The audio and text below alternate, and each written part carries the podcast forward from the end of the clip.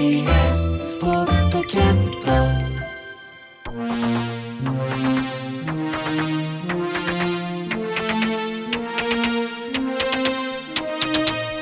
ラジオネームエメラルドペイちゃんさんからいただきました、は井上さん西先生こんにちは。こんにちは。ポッドキャストがあることを知らず土曜日の輪を拝聴している時にこちらの脳科学ノーライフを知りました。ある回でラジオを聞いた方が西先生のプログラムに参加してくださり感動したと西先生がおっしゃっていたのをリスナーの立場から聞いていたのですが大変嬉しかったです。ありがとうございました。おそらく私のことかもしれないと思っておりますが このラジオがきっかけで西先生と出会えたこと心から感謝しております。あありがとうござございます。生活が日に日に良い方向に変わっていくのが目に見えてわかるようになりました。感謝の気持ちでいっぱいですと、そしてその先生にご質問です。はい。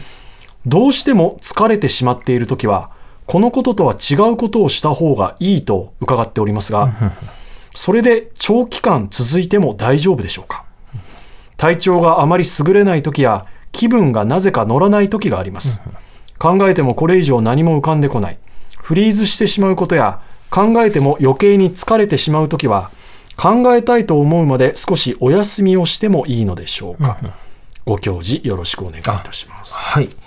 あの、まあ、これに関してはですね、うんまあ、徹底的にあのやらないでいただきたいっていうところ徹底的にやらないですかね。そうなんですよ。で、あの、まあ、長期間でも、まあ、やりたくないのであればやらなくいいで全く大丈夫なんですけども、ただ、あの、その時に、あの、中途半端に、あの、やらないってことをやると、どうしても脳がですね、あの、そのことが気になってしまって、その、やっていない自分が、なんか悪いことをしてるんじゃないかみたいな、罪悪感そう罪悪感にこう苛まれてしまって、あの、エネルギーが浪費してしまうってことがあるんですね。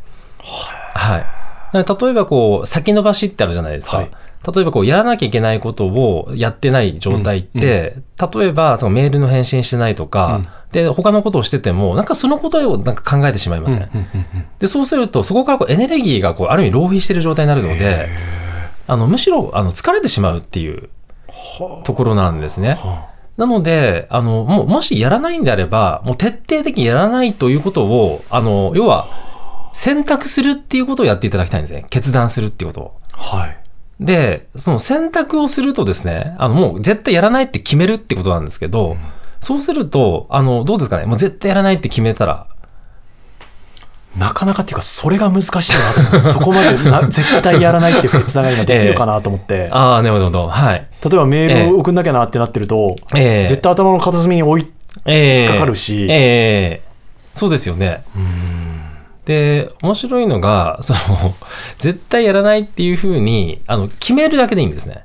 あの、は実際どうなるか分からないけど、決めるだけでいいそうです。決めるだけでいいんですよ。で、決めたときに、あの、大体2パターン出てくるんですね。あの、本当にやり、もうやらなくていいやって思う場合うーん。と、あ、でも、そうは言っても、ちょっとやった方がいいんじゃないかなって思う場合出てくるじゃないですか。そこの分岐点が出てくるわけですね。そうなんです。よで、もしですね、もうすっきりするんであれば、もうそれでやらないっていうことを続ければいいと思うんですよ。うん。でも、ただ、気になるんであれば、逆にそれやった方がいいかもしれないですね。そこで気にならなかったら、その程度のある意味でことそういうことなんですよだから、そういうことなんですよ別にもうそれはなしにしていいし。あそういうことなんですよでもそこで気になるっていうことはどっか引っかかってるから、やってみたらいいんじゃないですか？あ、。そういうことですね。はい。だからそういった意味でも、その、まあ中途半端な状態をダラダラこう続けるよりは、もう逆にもうやらないって決めると、もう結論が出るんですね。うんうん。はい。そうすると、あの、本当に休める方は、すごくね、あの、脳にとって休息になりますし、逆にこれはやった方がいいっていうふうに判断する方は、これをできる、できますので、逆に大事なことをやれて、ストレスがなくなりますので、そうすると脳にとっても安心なんですね。脳って優秀ですね、やっぱり今の話伺ってても。そうですね。どう思ってるかどうの前にまず決断するわけですよね。ええなしにしてみる。そうですね。はいなしにしたっていう既成事実を作ってみたときに、ええ脳がこれは本当にやってみたことをやってみた方がいいかどうかをもう一回考えてくれるんですよ、勝手に。そうですね。それが判断してくださってる。判断してくださってるええそうなんですよ。それがもう脳だともう脳でいいし。そうですやっぱやった方がいいんじゃないってなってると、うーん。脳が勝手にそっちにそうですね。気持ちを仕向けてくれる。はい、おっしゃる通りですね。はい。で、まあ、あとはですね、あの、実際にその、や、もしやった方がいいっていうことであれば、あの、実はあの、先延ばしのメカニズムって今分かっていまして、ええ。で、実はあの先延ばししてる人とすぐやる人っているじゃないですか。はい。で、この両者を研究していくと、あの、実はですね、ある違いが、あの、分かってきたんですよ。それ思考の違いですか？そうですね、考え方の違いが分かってきまして、あの、ちなみにあの、井上さんとかどうですか？その、私はどっち派というか。えっ、と、多分小さい頃は先延ばし型だったんですけど、ええあこれが自分で嫌になって、あー、なる今ほど。完全にええ今できることはすぐやるタイプですね。あ、なるほど。で、それは別に偉いとかじゃなくて、ええなんか明日の自分に楽させたいというか、あー、なるほど。今やっときゃ明日楽だよねええだったら今やる。で、あと、この今やるかどうか考えてる数秒もったいないな。なとかっていうふうに思うようにしてあー、なるほど。だったらもう、さっきの話じゃないですけど、悩んでんだったらやろうよっていううん、うん、うん、うん。のに今はなりましたあね。そういうことですね。なので、あの、まさに、あのうまくいく方々の考え方にちょっと近いかもしれないんですけど、あの、要は、なんですか、やった方がこう楽になるとか、その快感を感じてらっしゃるじゃないですか。なるほど。ええあはい。快感を感じるように仕向けてますね、自分で。うん、そうそうですよね。で、あの、実はですね、あの、私たちでこう、すぐやる人と、そうでない人っていう違いを、あの、まあ、わかりやすくお伝えするときに、あの、富士山に登るのが好きな人とそうじゃない人って、いうことを考えてわかりやすいんですね。はい。で、あの、富士山に登るのが、あの、好きな方って、あの、何かをこう、何かを見てるんですね。はい。で、何を見てるかってことなんですけど、何を見てると思います？頂上の達成感ええうん。に勝るものはないとそうですよね。その通りなんですよ。そうそうそうはい。で、実はあの富士山に登るのが好きな方っていうのは、その頂上に登った時のゴール、はいはこれを実はあのイメージしてるんですね。い。うんうんなのでこうね、山頂に登った時のご来光だったりとか、その空気の清々しさとか、で、そういったことを見てるので、早く行きたいんですけど、ただですね、あの富士山登る嫌いな方にあのインタビューすると、あの、実は全く違うものを見てまして、実はあの、プロセスを見てるんですよ。うん、辛いですよね。そうなんですよね。その、まあ、山頂に登る間の、例えば、あの、体の、あの、辛さだったりとか、まあ、汗をかくのは嫌だとか、まあ、そういったことを実は想像していると、まあ、痛みになりますんで、同じものであっても、見るところが違うだけで、そうなんですよねはい、180度変わってくると。そうなんですよ。だから、お風呂掃除が嫌いな方は、そのお風呂掃除をしてるそのプロセス、確かに。これがもうめんどくさいって思うんですね。でも、あの、お風呂掃除すぐやる方は、もうピカピカになった浴槽で、こう、ゆったりと、こう、気持ちよく、あの、優雅に、こうね、あの、お風呂に浸かってる自分を想像してたりするんですね。はい。皿洗いとかもそうですよね。あ、そう、そうなんですよ。はい。全くわかりますかあ、おっしゃる通りなんですよね。はい。だから、その、まあ、何を見るかによっても、実はその行動力っていうのは変わってくるっていうのは分かってますんで、はい。もしやった方がいいっていうんであれば、そのプロセスではなくて、こう、ゴールですよね。はい。そこをこう、どんなメリットがあるのかとか、そういったところを、こう、改めて、こう、認識していただけると、あの、結構やる気がもっと出てくるっていうことになりますね。これって何でも応用できますね。あ、なはい、そうですね。仕事でもはい。趣味でも。ええそうなんですよ。人生のあらゆる事柄において、はい。やっぱだるいなとか、うん時間かかるなとか、他犠牲にするなって考えがちですけど、ええそのゴールの理想としてる、まあ、その時の像、どうなってるかみたいなことを思い浮かべて、そっちを見てあげた方が、そうですね。エンジンがかかりやすいおっしゃる通りですね。はい。そうすると脳の報酬系がこう活性化しますんで、あの、要は、ややりたいって思えるわけですよね。ははい。そうするとこう、ね、何かこう意識で何かやらなきゃいけないだと、ちょっとあの義務感というか、そう痛みがあるんですけど、そう快感がベースだともう何々したいっていう純粋な気持ちになるので、え、やりやすくなるということですね。あこれは子供たちの教育とかでもなんか、うん、おっしゃる通りです。ね、すごく大事な、小さい頃からそういうのが当たり前になってると、あ、本当そうなんですよね。だから結構、その、やっぱり子供の中でもね、こう勉強しなさい、勉強しなさいって、うん。こう言われてる子供たちっていうのは、勉強は嫌いになったりうん。するんですけど、宿題先延ばしにして、そうなんす。ですよね。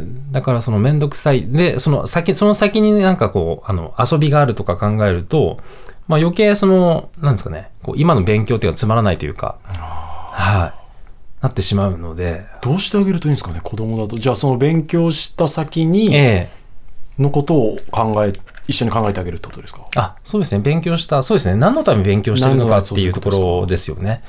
で、まあ、もう一つがですね、逆にあの勉強するなっていうと、勉強するっていうジレンマもあるんですよね。はい。要私のあの知り合いの大阪のあの結構その有名大学に、まあ、3人子供入れたお母様いらっしゃるんですけどあのそのお母様って別に学歴全くないんですよ。なんですけど、その子供にですね、いつも言ってたのが、あの勉強ばっかりしてると私みたいになるからやややめなってずっと言ってたらしいんですね。あーなんか賭けだなはい。あーそれがスイッチになるんだ。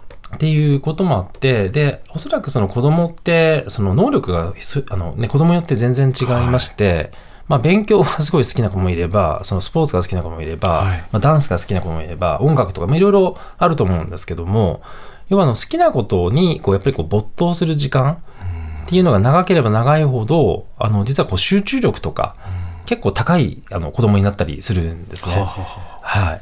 だからその子供が何かこう遊んでる時にこう邪魔をする親っているんですよ。途中で。はいはいはい。ええ。で、もうご飯だからとか言ってやると、なかなかその集中力が切れやすくなる。で、藤井聡太名人とかは、あの、お母様が素晴らしかったみたいで、あの、もう熱中するともうずーっともうしょあの食事もしてないらしいんですね。あの、放っておいたそうなんですよ。すごいですよね。はい。とことんやらせるってそうなんですよね。だから好きなことをやっぱり私たちってもうね、ずっとやり続けてしまうんですけど、やっぱりそういったその環境っていうものも、もう私たちのその能力を形作る、まあ、一つの要因になりますんで、はい。お子さんには実際どどうされてるんですか勉強とかって。あ、うちですか。はいで、私のええあの、私の子供は今、そうですね、あの、やりたいことをさせてるっていう、まあ、状態ですね。じゃあ別にもう勉強しろとかは全く？あ、言わないですね。うん はい。勉強するなとは？あ勉強するなっていうのはまあ言ってないかもしれないですけど、はい、そこまで言ってないかもしれないですけど、ただあの好きなことをやっていれば別に言う必要もないので、はい。っていう感じですかね。はいそれは好きなことは何であってもってことですよね、あ、なんであっても、あの別にダンスであったとしても、あの、まあ電車であったとしても、ゲームだったとしても何でもいいわけですねそうですね。ただゲームっていうのはちょっと危険性があっ、あやってぱりそこはそうなんだ。そうなんですよ。そこはちょっと線引きこれが難しいですね。そうですね。で、あの、最近のゲームはちょっとあの、かなり高度になってきてってまして、あの、私たちがあの、ファミコンとかでやってた時代とはもう全然運命の、あの、差がありまして、もう快感がもうすごいんですよ。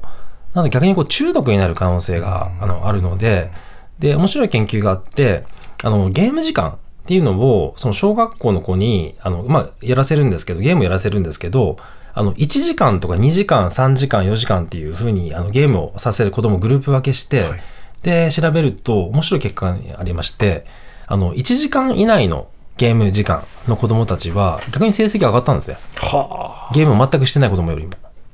で、2時間以上になってくるとだんだん下がってくるんですよ。で、要は、そのゲームっていうのがなぜこう成績を1時間以内で上げるかっていうことが言われてるんですけど、まあ子供たちのストレスを解消している可能性があるっていうことなんですよね。はい。ただそれ以上やってしまうと、ちょっと依存になってしまう可能性がありますし、あとゲーム以外の体験ができなくなるんですね。うんうんうん。あの、ゲームを一回やるとですね、あの、最近特にこう、えっ、と、インターネットでこう、あの、ネットワークゲームみたいな、はい。はい、のをやると、あの、もう、あれなんですよ、もう対戦相手が読めないとか、あの、いろんなことを考えなきゃいけないんで、ものすごい快感が大きくてですね、うんうん。で、そうすると、それ以外の、例えば積み木とか、例えば何かね、あの手を動かす作業とか、あの友達と関係りするとか、あの、そういったことがですね、なんかこう空虚に感じてしまうっていう、その比較の性質で、なので、こう人間としての、あの、まあ、プロゲーマーになるんだったら別なんですけど、これがまた難しいですよね。ただプロの道もあるじゃねえかまあ、そこもかなり狭きものだとね、言われてますので、まあ、それよりも、まあ、たくさんのいろんな体験をさせた方が、多分その、なんですかね、こう、子供の将来にとっては、こう、プラスになるというか、はい。そのあたりの考え方はすごい大事なのかなと思いますね。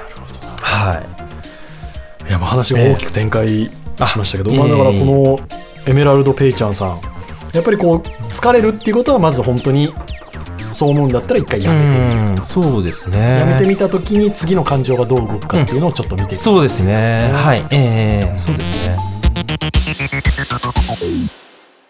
リスナーの皆さんからもね、引き続き日産に聞きたいことを募集いたします。懸命に日産への質問や脳科学、ノーライフと書いて井上ドアのメールアドレスへと送ってください。